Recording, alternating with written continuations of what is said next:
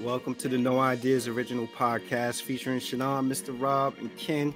What's up, y'all? How y'all doing? Good week, real good week. Real good week. Why? Why? What made it a good week? It's almost over. Oh man, yeah, that's that's one part of it. I got got settled in on, on this um, night situation, so working out well. Oh, okay. You talking about your job? Yeah. Oh, that's good. Yeah, um, congratulations too on the um, the promotion. Thank you, appreciate it. Long time coming. I was there with him, and now with him got got working in two different sites with more people, so some movement and some overnight action. So, Mm. Well, as long as they compensate you, which you will. oh yeah, that's good. That's a fact. What's up with you, Rob? What you been up to? Man, things have been going on around the house. We um we're switching seasons, so I had to clean out my garage and that type of stuff to get things kind of prepared for this crazy weather. That's going on. Other than that, a couple of doctor's appointments that was good, which I shared with you earlier. Someone encouraged me to be a producer, which is crazy, but we'll see where that goes and make beats. Um, some other things. I got a buddy that asked me uh, about podcasts. and all that stuff. So what I'm what I'm figuring is that because I've been around this environment for a while, we're doing what we're doing. The universe is sending me stuff to see if it stick. Mm. Me ideas, things is, is popping out for me, and whether whether I want to do them or not, that's where the choices are. But I'm trying to make that. Mm. So, but outside of that, So you in the lab working on a beat for another No Ideas original song? You already know, because OMG is my inspiration. Shout out to Yada, Goody, and Clee. You got it. Done a Uh, job on our first project and putting out some great music. And Yada, especially, because Yada, you, you pull my strings with them old freestyles. I'm still thinking that E EPMD beat in my head, bro. Like, like, Talking about it's the it's, it's the it's my thing. my thing. Oh yeah. Yeah, Yeah, bro. So, yeah, it's my thing. Yo, and another note, because we have, we have How you been, man? I'm good, man. I'm good. I'm chilling. I'm um I'm I'm excited for um for Saturday. I was just about to mention that. Like, yo, I want to see that Charlo and Canelo fight. That's right. That's crazy. That's gonna be yo. That's gonna be a crazy fight. And just thinking about like initially when it was announced, I was like, yo, Canelo gonna probably knock Charlo out. But like over the last couple of weeks, I'm like, yo, maybe Charlo do I have a was talking a chance. lot of trash. You talking real confident right now, Bro. I mean, you get knocked out for 25 mil. bro. Why not? yeah. I go to sleep. Fuck it, Word. man. Yeah, man. So, so we got supporters in the house for Good Look Seabrook, Kim. You know. So let, without further ado, because we are supporters in the house, let's bring her to the platform. You know, I'm proud to um to introduce and bring to the platform poet, author, fellow Bronxite, Kim Good Look Seabrook. What's up, Kim? How you doing? What's up? I'm doing fantastic. I appreciate y'all for having me here. No, anytime, anytime. Um, I was saying earlier, you know, it's it's I don't know, it's just something about like if you grew up in New York City, the appreciation that you have for um for the boroughs. Like, and if you haven't grew up in New York City, like you really don't know or understand the dynamics of the the boroughs, right? But like the boroughs is just something that we identify ourselves from. Like you see somebody from New York, you be like, you know, where, where you from, yo? I'm from Yeah, I'm from the X, I'm from Brooklyn and this that. But it get crazy when people be like, yo, where you from, y'all? I'm from Buffalo. You be like, Uh, that, yeah, that that be. I'm from New York too. What part? Nah, it's, a, it's a different type. Like New York is very territorial when it comes to I feel like the borough stuff. But the odd part about is, you know, like we have our own thing with Bronx versus Brooklyn or Bronx versus Queens Right. or whatever it is or whatever. But let an out of town towner step foot in, and it's like, nah, this is NYC. Um, That's a fact. you ain't never lie about that one. Yes, indeed. word. but I got, you know, talk to us what it was like for you growing up in the Bronx. Oh man, so I grew up in the crack era, so that was very We all interesting.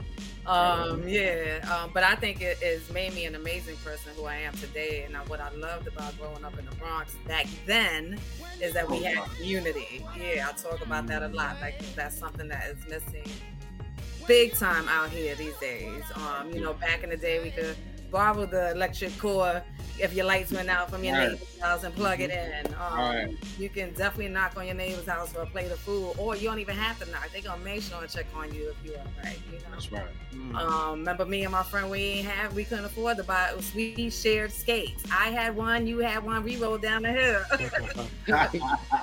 That's crazy. I remember that you too. know what I'm saying? We sure did and have fun doing it. So, um, Right. but man, we we grew up fast, you know. Mhm. Um, so yeah, but it, What do you- it, it was dope. what do you what do you think happened to um to community though? Like where did that sense of community go? I mean, it just c- comes down with the generations and the generations. We just lost respect. Um, we have social media now. Um, we have lack of resources. Um, society in itself wants us to be against each other or not be successful. You know, so there's a there's a lot of things that have happened. Yeah. I think about though, like um, like even um, growing up in the South Bronx, like how and just kind of like going back and referencing what you were saying with the crack era, like in the South Bronx, I remember, um, you know, we had like people who were pillars in our community, that they were just they were like the leaders of the community, and sadly they kind of got caught up in like the the crack epidemic also, and it, it led to like the deterioration of the community. Like we had, you know, um, when we first moved to we lived uh first we lived in twin parks in the bronx. But then we lived on union avenue. When we first moved over there like there was a gentleman i don't know if you remember kenyatta smitty. And Yeah. smitty Oh, worked yeah, at yankee stadium. And smitty would get us tickets to go to yankee games Yeah. and you know he would they would do like a monthly little mixer in the Mhm. community room for the kids to get together and dance and all that and you know community room. If you You had got- you know, room, Yes, community room, yeah, yeah. right? He got jammed That's up, you another know, in the thing. street, Right, and exactly. you know, and it just it just changed like the dynamics of the um the community, and like all of that really went away. So I wonder, like, and, and not to belittle or say that that doesn't exist in the community anymore. I kind of feel like sometimes in these communities, like some of the older folks are afraid of the young folk right. for good reason too. Right, But right. we had that. We had that back wrong. then, where it was the older folk that was kind of pulling the younger, pulling the kids around. I mean, like you know, I'm gonna expose you to a Yankee game, or the community room will be open for you guys to come in and hang out. And you know, so with, with crack coming in, it did really change that dynamic. Indeed, indeed, definitely. Yeah. what So did you say, Rob? Sorry about that. Nah, I- I was just echoing the same sentiment, man. Because growing up in the community room it allowed me to travel through the Bronx. 'Cause I used to go to all the little camps that was in the community room. I Right. got you. Went from you went from St. Mary's to Prospect to Forest, Yeah. to Mhm. just about the projects. And then the communities, everyone was it it was just all hands on board. Everyone participated, raising children. And uh, we've kind of lost that and kind of heart of that. Um, yeah. and we need that back.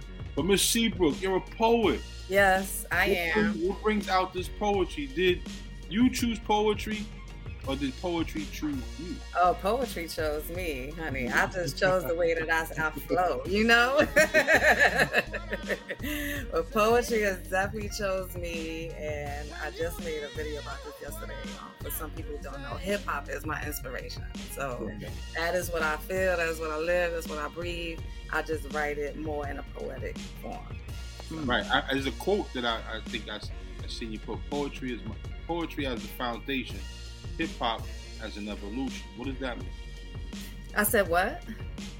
Poetry as the foundation. I guess this is Mhm. what it's- poetry as your foundation, but hip hop as a as, as an evolution. Well, I just know, I don't know who quote. You sure that was for me? I must have. It was something I seen on your. Oh, okay. but so, you. um, but what I will say, I think, well, well, in order to have hip hop, you have to be poetic, right? You have to be an MC. You gotta write. You gotta flow. You gotta. So poetry is hip hop, and that's how it starts, right? And it comes with the beat and everything. So it's the evolution. Then it's fashion. Then right. it's you know. So It's part in the whole if I ain't say that quote, I don't remember it, but that's what I feel that quote is. But I mean, it, it makes sense because Mhm. without hip hop, we wouldn't know how to flow. We wouldn't know how to combine words. Right. Hip hop is a part of poetry. It is poetry. Mhm. Hence KRS One. Um, Right. what what what what is it about the Bronx and poetry that wraps you in and becomes you know, you you make it your own. Well, again, born and raised in the Bronx. Um, however, I had the opportunity to live many places, even in other boroughs. Um, but hip hop is where the Bronx is where it started, right? Hip hop, you know. Mm-hmm. So going through my life and what I've experienced, it just makes it easier to be expressive through words and including a healing aspect to it at the same time and a understanding of my peers and my peoples and my community. Who are those inspirations? Do you have anybody that inspired you in hip hop? Oh, there's a lot of people who inspired me. Um, again, it's all hip hop, so right. I love Big Daddy Kane. We're gonna take it from back there. Big Daddy Kane, MC Lyte. Lyte is a rocker. Asha shit, both are. You know, like. you know, um, I mean, there, there's plenty of artists out here who I love and I admire. Wu Tang, Wu Tang, I'm a Wu head. I'm a Wu. I had said this yesterday too. I love Wu Tang. Mary J. Blige. Um, you know, there's a lot. Yeah, yeah. So what's we know you do poetry, but we also know that you get other people involved in, you know, doing poetry and spreading that. What what brings that about? What makes you want to get everybody else involved in, in poetry? Again, I'm big on community, you know, so it ain't all about me. And it ain't even just about poetry. It's about networking, it's about experiences, it's about building, it's about collecting, it's about sharing, it's about love, it's about um, feeding each other, whether it be food, or or, or verbally or mentally, you know, something mm-hmm. like that. So yeah. There's um I see like a, a, lot in like um like like having done the research and checked you out. There's a strong theme of also like the um community engagement. Like I know that you're involved in the schools and mm-hmm. everything like that also. Um I, I, believe that it's definitely important to be engaged in the community, but I also think that what happens sometimes is that when people achieve a certain level of success, they tend to kind of stray away from the community if they grew up in the hood. You know, mm-hmm. how do you keep, I guess, those people engaged in the community? Um, you know, the people who get success and they stray away because you do see people, we see people all the time that come back. I think about a dude like Chinx, you know, a dude who has some success in the music industry come back to the hood and end up losing his life in the hood you know? So how do you how does a person go through having some level of success but still staying true to their community? I'll be very honest with you. I don't know. I'm here where i'm at so i can't eh, i like i'm here what i consider is successful you know? So mm-hmm. my level where i'm at i don't know because i'm not you know, quote unquote, up there. mm-hmm. But all I know is what I can do, and the people who are, are successful along with me in my community, and what we can do is what we gonna do. So, and it's out here, and I wish that the the problem that I see is not even that is that I have so many free resources that are available mm. for young ones, and a lot of times they don't use it. So, mm. you know, the parents don't engage it. Um, I know plenty of events that I've had where, you know, people just sitting there with their red cups in front of their building with their kids that are going here and being productive and taking them to learn and to build and to have mm-hmm. community again, you know, and network. So sometimes I see that's that's the issue. yeah, I wonder what the what the reluctance is though. Like what what prevents is it's the parent to be lazy and just chill and have a good drink and like I don't feel like going over there. You know, right. no, but but, but turn up right here and do nothing. We all but we all know though that for the longest everybody always talking about we need more resources in the community, right? But if here you are a person who's an activist and you engage in the community and you know that the resources is out there, but then you look at the attendance at these events how do we sell it to the people who fund the stuff that we need more resources if the resources that we have are underutilized? Well, there's a lot of people who do attend, but what I'm saying it could be more. you know, so there are a lot of people who attend. Otherwise, I wouldn't be successful in what I'm doing. So people are definitely out there. It's just it could be better. Or it could be like I see like a group of like like really like half of y'all can't make it up. Like what you doing? You still right. in the corner? Like, right. Right. That's all I'm saying. You so, better start giving away some J's at some of these events or something.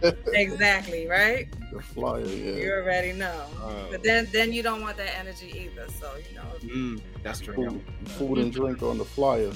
Right. what was it? The PSP, the PlayStation? Yeah. Oh, dude, yeah. Don't no, thank you. I'd rather not. Yeah, yeah.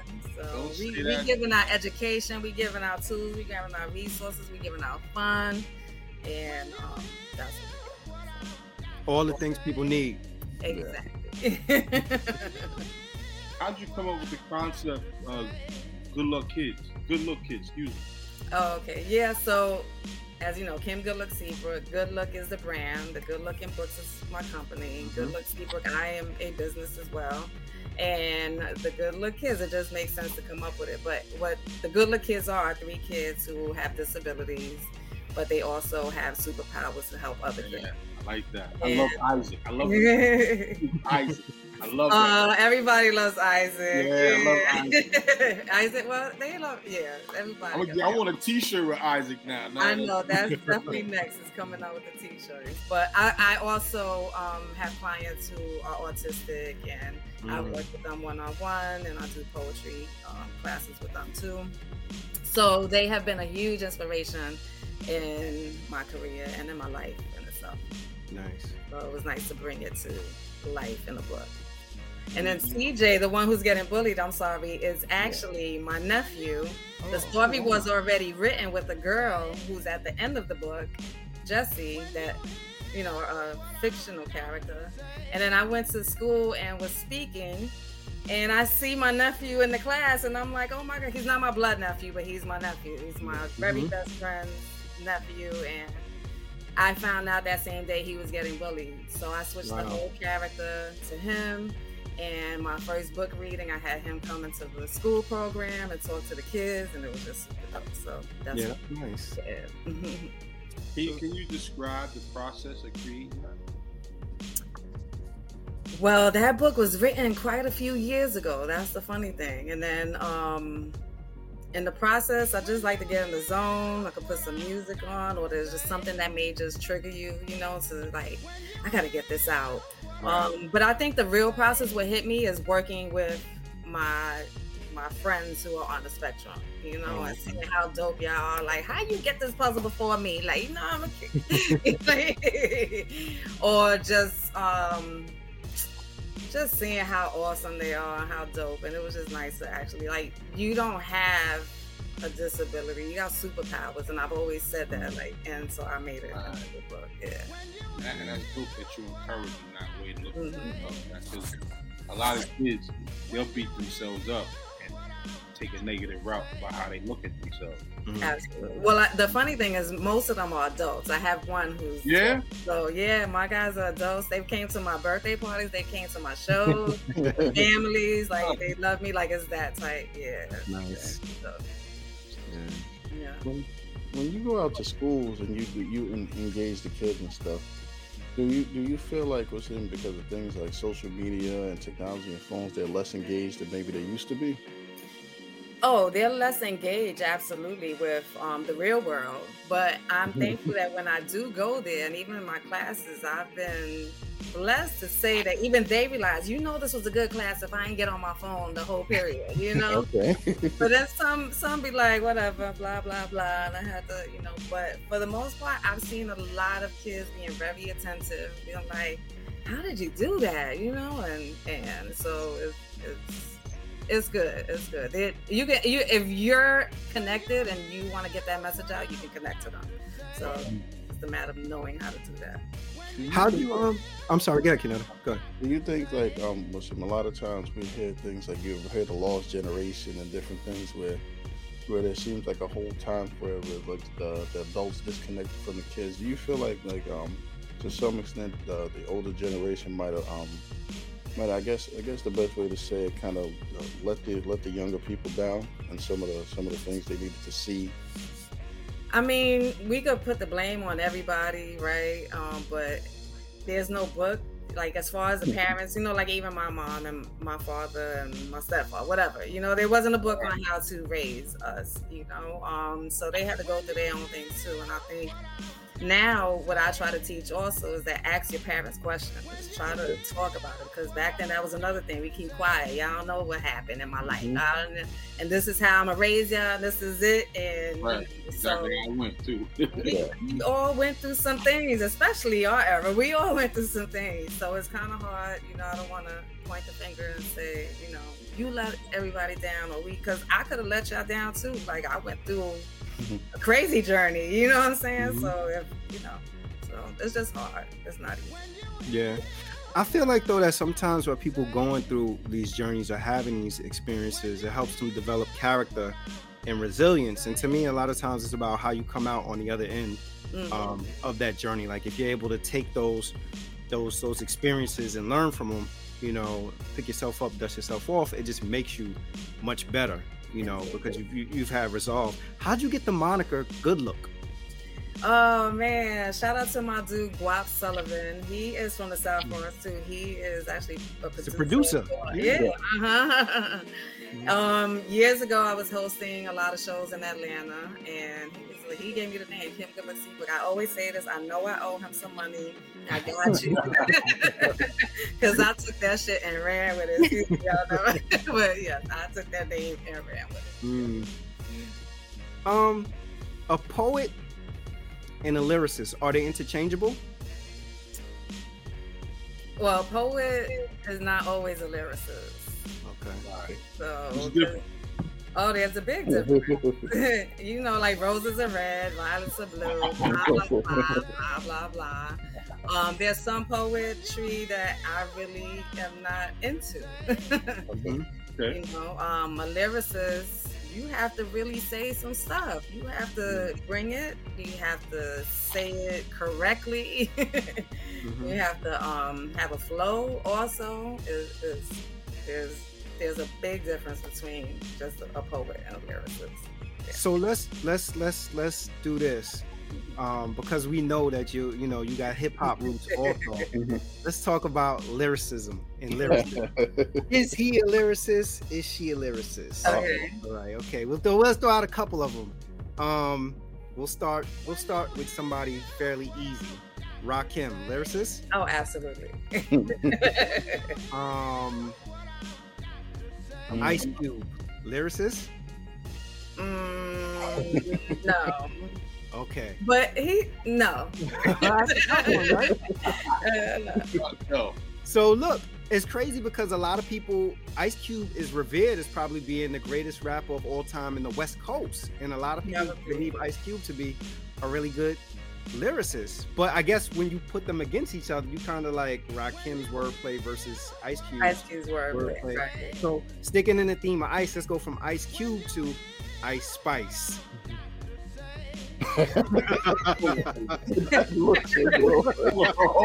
Hold on. Hold on. You just got to straighten up. What you talking about, Willis? all right, all right, all right, all right. No, Nick- no, Nicki Minaj. no. No. Okay. What I hear from you is that you have a very high bar of what qualifies as a lyricist. Absolutely. Nas. Yes. Okay. Um Snoop Dogg. Oh, that's a good one. I was waiting for her to say no. Damn, that's a good one. No, he's not a lyricist, but he uh, he Has he some says wordplay. stuff. Yeah, he says some stuff, but he's I wouldn't consider him a lyricist. Eminem. Boy, that's a Bronx, that's a Bronx girl. Right? He ain't giving it up. I'm not- I'm- no. No, no, no. No. He ain't giving it up. Right, right, right. I know. I just asked because I think that sometimes people believe that you know, like being a poet and being a lyricist is kind of like interchangeable. Like it's like, oh, you know, I'm poetic, so I'm lyrical, and I. There, to me, there is a difference. The big difference.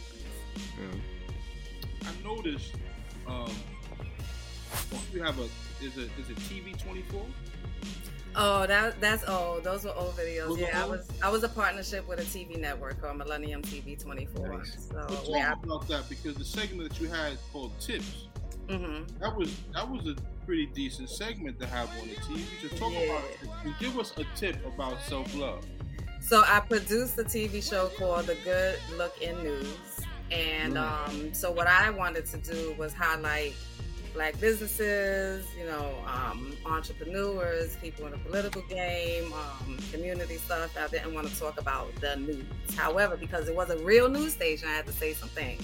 But I still had to switch it up, and even my guests were like, you know, something of power, like, you know, giving life back to us Right. and then that segment at the end where the tips, everybody was loving it, loving it. So I just started adding more. Um, Self love, I think that it's important to learn to say no, that it's okay to say no, Mm. um, not feel bad about it. Um, take some time for yourself. it's a disconnect from your social media, disconnect from people. Go get a hotel room. You ain't got you you you could go get a hotel room. Stop playing. Right, right. Yeah, so um, there's a lot of things you can do for self love. Learn to meditate, learning how to put good food in your body, you know, um, taking care of yourself. Mm. And the You- reason, reason why I brought that brought up self love because I tend to think that's the reason why things are awry the way they are. People they're not tending to themselves, hmm tending to stuff outside of themselves. Social media being one of them, Yes, other people's business being something else. that. Everything that revolves not with them. right, You know what I mean? And I think we need to encourage each other. absolutely. Have a little I definitely yeah, self love is a big, big problem. And what I also like to emphasize all the time is that us women, we always have something, you know. Um, but I really encourage the men to really get together and have that sit down and be serious and talk about the things that are going on in your life, or have a friend or somebody closer that you can do that and Yeah. let some things out. Because you know, we going to the spa, we gonna get our nails done, we gonna have brunch, we gonna sit, we gonna talk, we gonna vent, we gonna talk about. it. I'm gonna cry to you. You know, y'all can cry too. Like you know, let it out. How y'all feeling? Y'all all right? Um, one of the things you mentioned though is true. I think like the ability to say no and boundaries, and I feel like in our community, especially where we've grown up, at like it's you know it can be hard to say no. Um, and not only can it be hard to say no, like it really uh, to me saying no sometimes really demonstrates like what kind of relationship you have with a person, like a person's an ability to hear no from you and continue on um, with that relationship. Uh, so I, I wonder though, like in terms of like the, the the part around teaching people like healthy boundaries and stuff like that. Like you're in the schools, do you see that being modeled in the school? Oh, of course not. No. you know they don't want us to progress, but it's nice that they have us now. They are starting to bring people in to teach that. You know what I'm Mm. saying? So, but outside, like when um when they ask me, "Are you?" A t- I'm not a. I'm not a teacher. I don't teach. I don't even do things by the book. I don't have a curriculum. I come in with whatever, whatever the energy says. How you feeling today? What we talking about? What happened to you? You know, like that's the kind of teacher I am. I deal with the real life Mhm. things at hand. So, And that's what they probably gravitate towards and can relate to more. hmm exactly. Yeah. Hmm. Um, go ahead, Ken. So, I mean, one of the things with uh, having, you know, all the different community outreach and being in the schools and stuff, how how tough is it actually to be able to get in the schools and be able to make those type of relationships so that they that they feel comfortable with you in the school, talking to kids and stuff like that? Because I think a lot of times, a lot of people don't know or understand, even if they have ideas, how to get to that point. So I'm going to talk about how difficult it was for me to get into the schools at first because I'm a convicted felon. So yeah, so I got a few no's before I got the yeses, Okay. you know. Um, so I want to give a huge shout out to Chip Fu of the Fu-Schnickens who gave me my Wow. first Oh. opportunity at to that. work in his workshops. Yes. Hmm. and we're partnering up again very very soon like next week so um and this was like seven years ago yeah something like that so he came to our radio show and he was like um telling me about his um, organization math Mm. and which is music arts appreciation time and healing workshop. And i was like this is what i want to do in my poetry. Like i don't want to just be on stage. Like i want to do something bigger. I want to help the community. Like it's healed me so i want to help others and heal them you know kids and adults.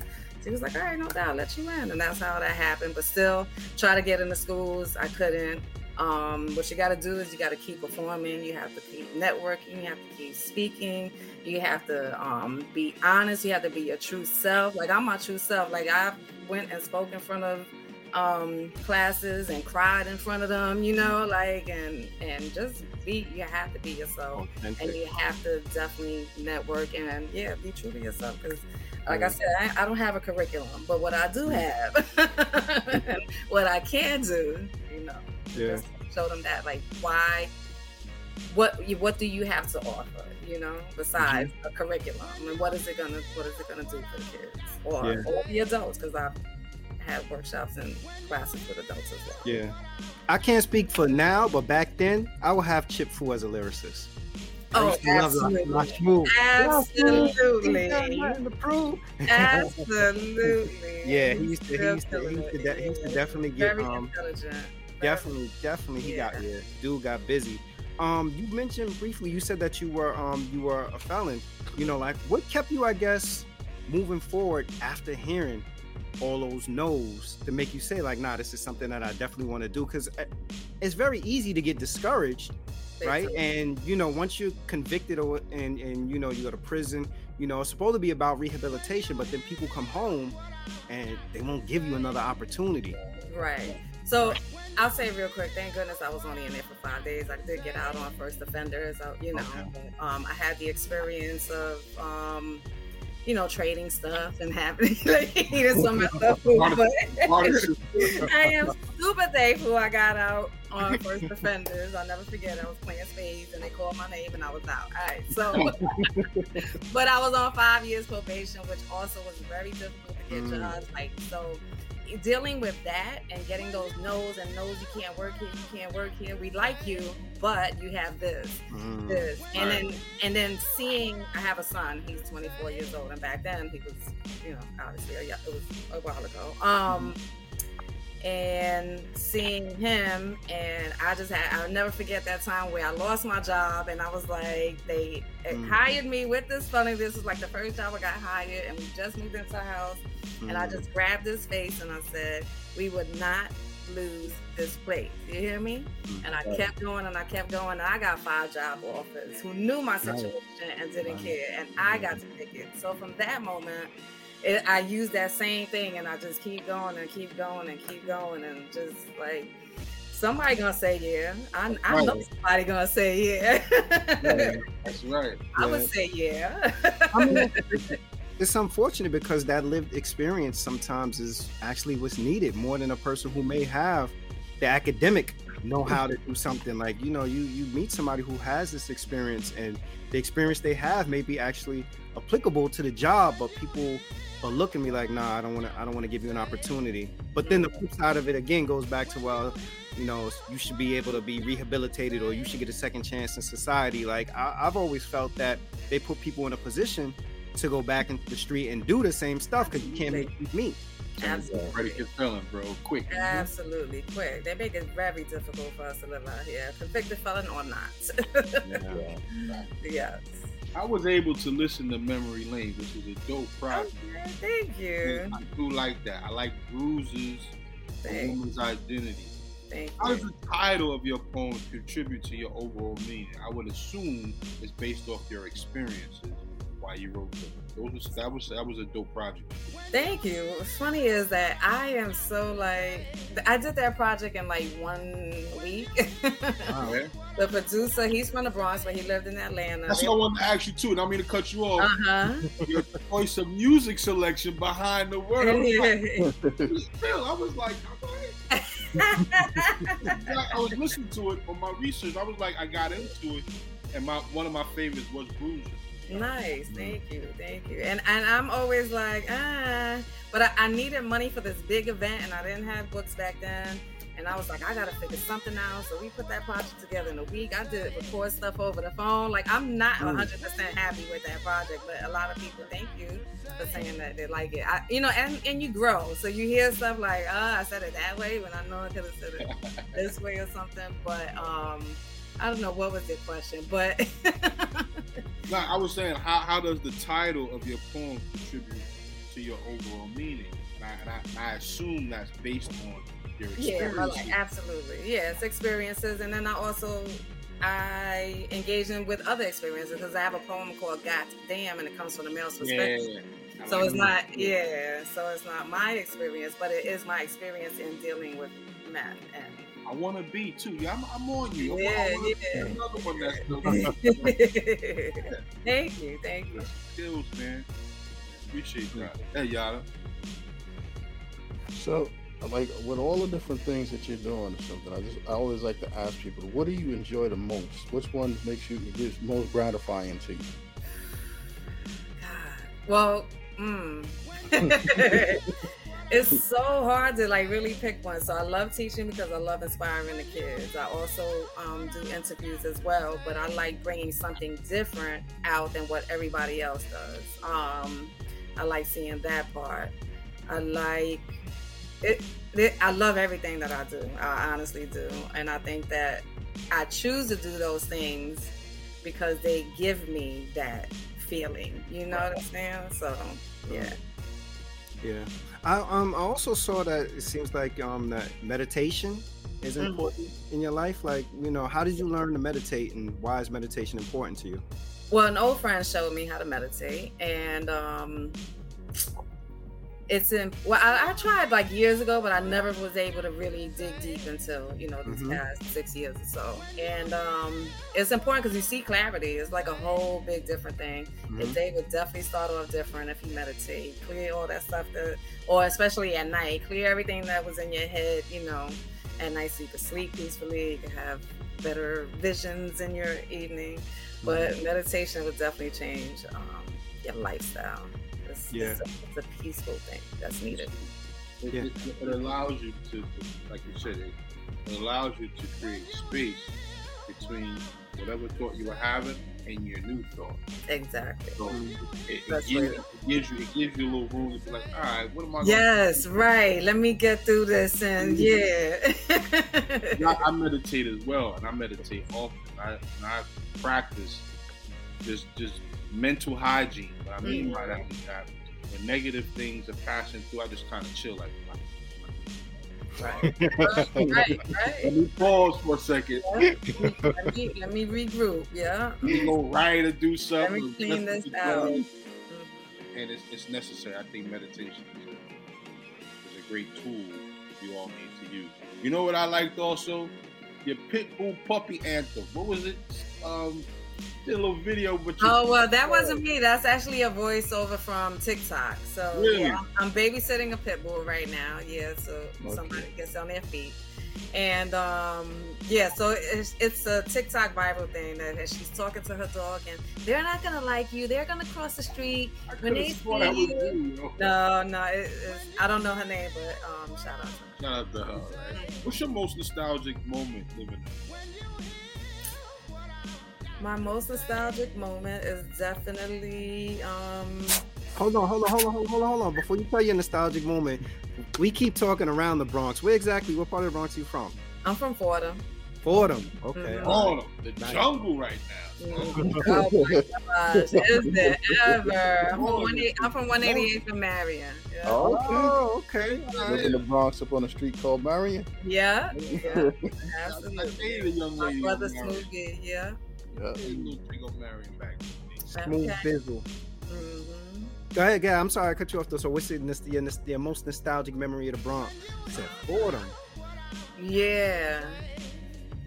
Um, rolling down the skate with one roller skate, man. Like, yeah.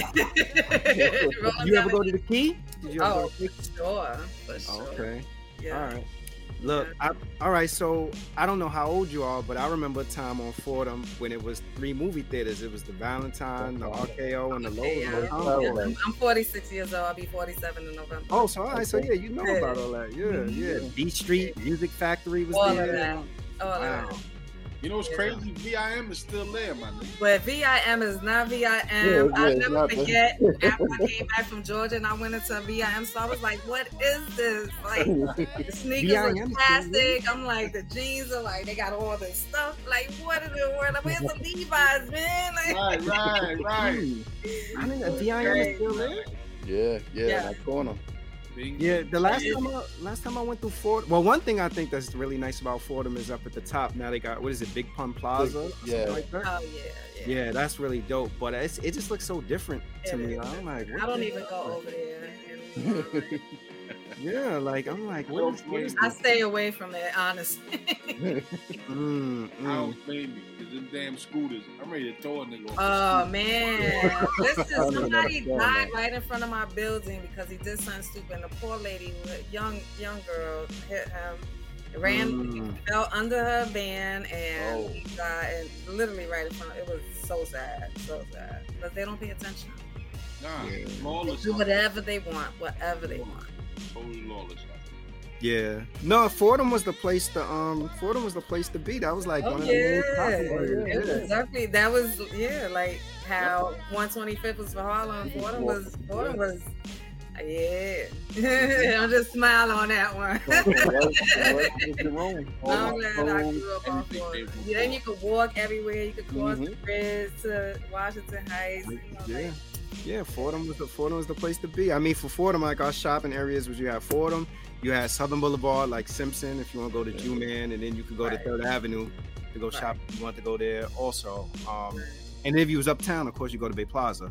right. Um, but yeah, nah, there's a lot. There's a lot of history and nostalgia um, Mm. in the Bronx, and you know, sometimes I look at, I'm like, damn, like I don't even recognize I know. no more. I know. I don't recognize. I was having a conversation with somebody about like the um the whole stuff around like migrants and Mm. everything, you know, because people are like in a huge uproar about like the migrants and everything. But you know, I read the newspaper regularly, you know, and I see, and I see and I like like all these crimes and everything that's committed. I'm like, damn, like these are this is us. This isn't really undocumented people that's doing this stuff to each other. I'm like, Blaming it on them though.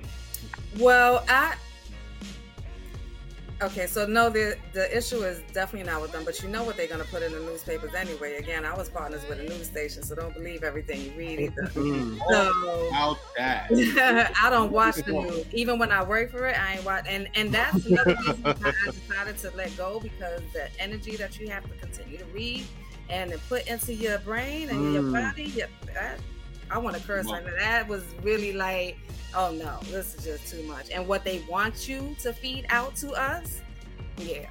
So of course that's what we're gonna see. But I mean, the reality is yes, there's a lot going on. But however, if we don't let or we limit the amount of migrants here, right, then we can Mhm. have more resources for ourselves.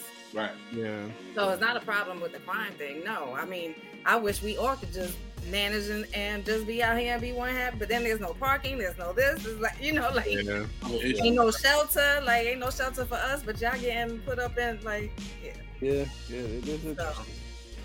Yeah, I just it just it just bugs me out though, because I'm like, damn, like the na- this is this kind of has become the narrative as it relates to a lot of stuff. But and I'm not saying it doesn't exist, but I'm like, damn, we need to take some accountability for our hood though, like, because again, I oh. look at some of them stories, I'm like, yo, this this Rodney from over on 225th Street that you know shot up Johnny on Webster. This Yeah. ain't got nothing to do with nobody from Ecuador, none No. of that. Like, why are we putting it on them? right, right, right. You know, it's just it's how it's it's disheartening, but I guess it is what it is. Mm. Um, give me your top five rappers of all time. Okay, so um again I took Big Daddy Kane, MC Lyte. Um I am a Capone of CNN fan.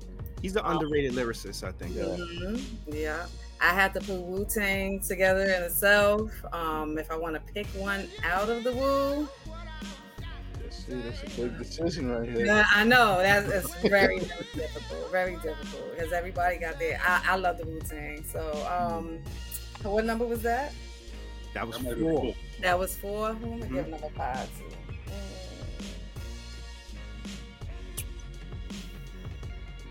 Hmm. Let's go with Rakim. I'll give it to Rakim. Rakim. There's two two people in there that I that I, I don't think I've ever heard mentioned in the top five. I've never heard anybody mention Capone or MC Lyte. Hmm. Like, Right. what is it about Capone and MC Lyte that draws you to them as you know lyricists? Well, Capone, I'll be honest, I have a crush on him, right? Since he was young. Since he was and he knows this now. I just yeah, uh, I, I, listen, That changes the whole dynamic. yeah, listen, I, my son's father looks like him, and I told my son, son this. He was like, "That's disrespectful, mom." I was like, "I said I really like your son because he looked like Capone." He was like, "Yo, get out my face." But no, no. All jokes aside, besides you know, but he's really dope. Like I like, I like different. I don't like you know like the same thing. I like Mhm. different. It's the way that he flows, the thing that he says. I think he's authentic, a hundred percent, um, with his words and with his actions in life. So I really, really enjoy him as a whole. Um, and you said MC Lyte either. Yeah, and MC. Well, what's funny, I I just found out LL Cool J wrote her and self destruction. I feel really messed up about that. yeah, I heard that That's too. a fact. Oh, that, ki- that kind of hurt my heart because I thought this whole time, like, Does right. that disqualify her? Get out of here. She's on the fence now, brother. Yeah, I, I, it Four and a really messed me. It really messed me up. So, but I The mean, Mrs. she gave the flow, right? She gave the flow. She gave the idea that it was her. Yeah, he, he definitely sold it. I mean, I like MC Lyte too. I don't know if I would have her in like a, a top five, but I've always liked MC Lyte and thought this was I really gotta put a female in there, you know. So Mhm. I mean, as far, I mean, I love Lauryn Hill. Lauryn Hill. of course. Yeah. But I mean, growing up, when I when I started writing, MC Lyte was my, one of my inspirations. So that's why Wow. that's why I say her. Yeah. You're from the Bronx. You ain't think KRS One? No, I love Brooklyn. I'm from the Bronx, but I'm bigger than that, so I get respect where it belongs. Yeah, I love Brooklyn. Matter of fact, I got a I got a big show coming up in Brooklyn. Yeah. Mm. Yeah, Cap- yeah. Capone is a Capone is to me like he's um. I, I feel like Capone is very underrated. Like I've heard Capone kick some really good rhymes that I think like went over people's head, or I just think that because Nori was so unorthodox, a lot of people gravitated towards the Nori exactly. stuff. And I remember when the CNN album came out, and Capone didn't, he wasn't on it certainly as much because he was incarcerated. But like Mhm. talking to my friends and telling them like, yo, you hit, listen to what Capone is saying. Everybody's like, nah, Nori is the star in that group. And Nori wasn't saying much of anything. Like, Exactly. But, but it was just like it's just it's just Yeah. it's, loud. It's you know obnoxious. It's like how he still is today. No, there's no disrespect. I love Phil. You know, I love Nori. I ain't got no beef with you. Nah, you're right. though. But he is, you know, like extra. So yeah, and I and I'm the cool type vibe. So that's why I think I gravitate to. towards Capone. mhm. Yeah, How yeah, do you, like, do you feel your poems accomplish what they set out when you begin writing them? Absolutely. Absolutely. Yeah. Confident that you, you pen to get the the, the, the, the result that you're looking for. Right. Absolutely. Yeah. Metaphors and all, right? Absolutely. I'm just picturing you sitting down like you writing bars. Like, yo, I got Yeah, it. so I'm like, yo, she penning it, yo. Let's do it. I ain't mad at that. Mhm. Um, would I be putting you on the spot if I asked you to say a poem? Never. No. Mhm. You like you you get a record deal or somebody be like kick something. You ready to go? Ready for the freestyle right now? Can we hear something? I'm, Absolutely. I'm, I'm, I'm tempted to ask for something that I heard already. Like, do I want to be? Oh man, I don't know what that one by heart, but I You know, about- all right, all right. Right, right. well, Request what I line, what I would like to do is um. Identity. All right. You sure y'all don't want something for y'all? Yeah, Yeah, nah, do can something do for us. Do something Yeah, for us. go ahead. Yeah. Well, woman's identity is my top one, but let me Alright. let me give y'all something for you guys, right? So let's do goddamn. God, yeah, all right, that's, I like that. All right. No cursing, right? Well, I could say No, you can curse. you want. Yeah, Curse yeah, for you. Alright. I'm fucking stressed. This world just seems to be a goddamn mess. Renting 1200 I make $10 an hour. Disconnection notice I'm about to be without power. No heat in the house because I live in the slum. Digging in my pocket, I keep coming up with crumbs. Baby mama's taking me to court, but she gets Section 8. But if I can't afford to pay, I'll be an inmate with a roommate locked up somewhere upstate. I'm just trying to increase my compensation, trying to build a foundation, trying to work on my creation, because I'm tired of picking cotton on this goddamn plantation. Not being seen as a human, but more of an expectation. Not realizing the minority man has his limitations. I could take with so much shit from you. I bite my tongue, do as you say, and not one time can you pat me on the back and say you did a great job today. Mm. Then I come home to nothing but complaints. She wants to debate when all I want is a goddamn plate. Did you ask me about my day and how I'm doing? Did you know I got pulled over by the cops because I'm black while moving? Because apparently I'm a threat, is what I was told. The reality is that I'm a king that was robbed of his riches and golds. Now I can't even walk down the street with a hoodie on the head, protect me from the cold. Scared I'm gonna get gunned down because some folks are just too damn bold. Bold enough to take my life. Take me away from my kids and my goddamn wife. I don't have the same opportunities as Bob. They don't consider my skin good enough for promotions at my job.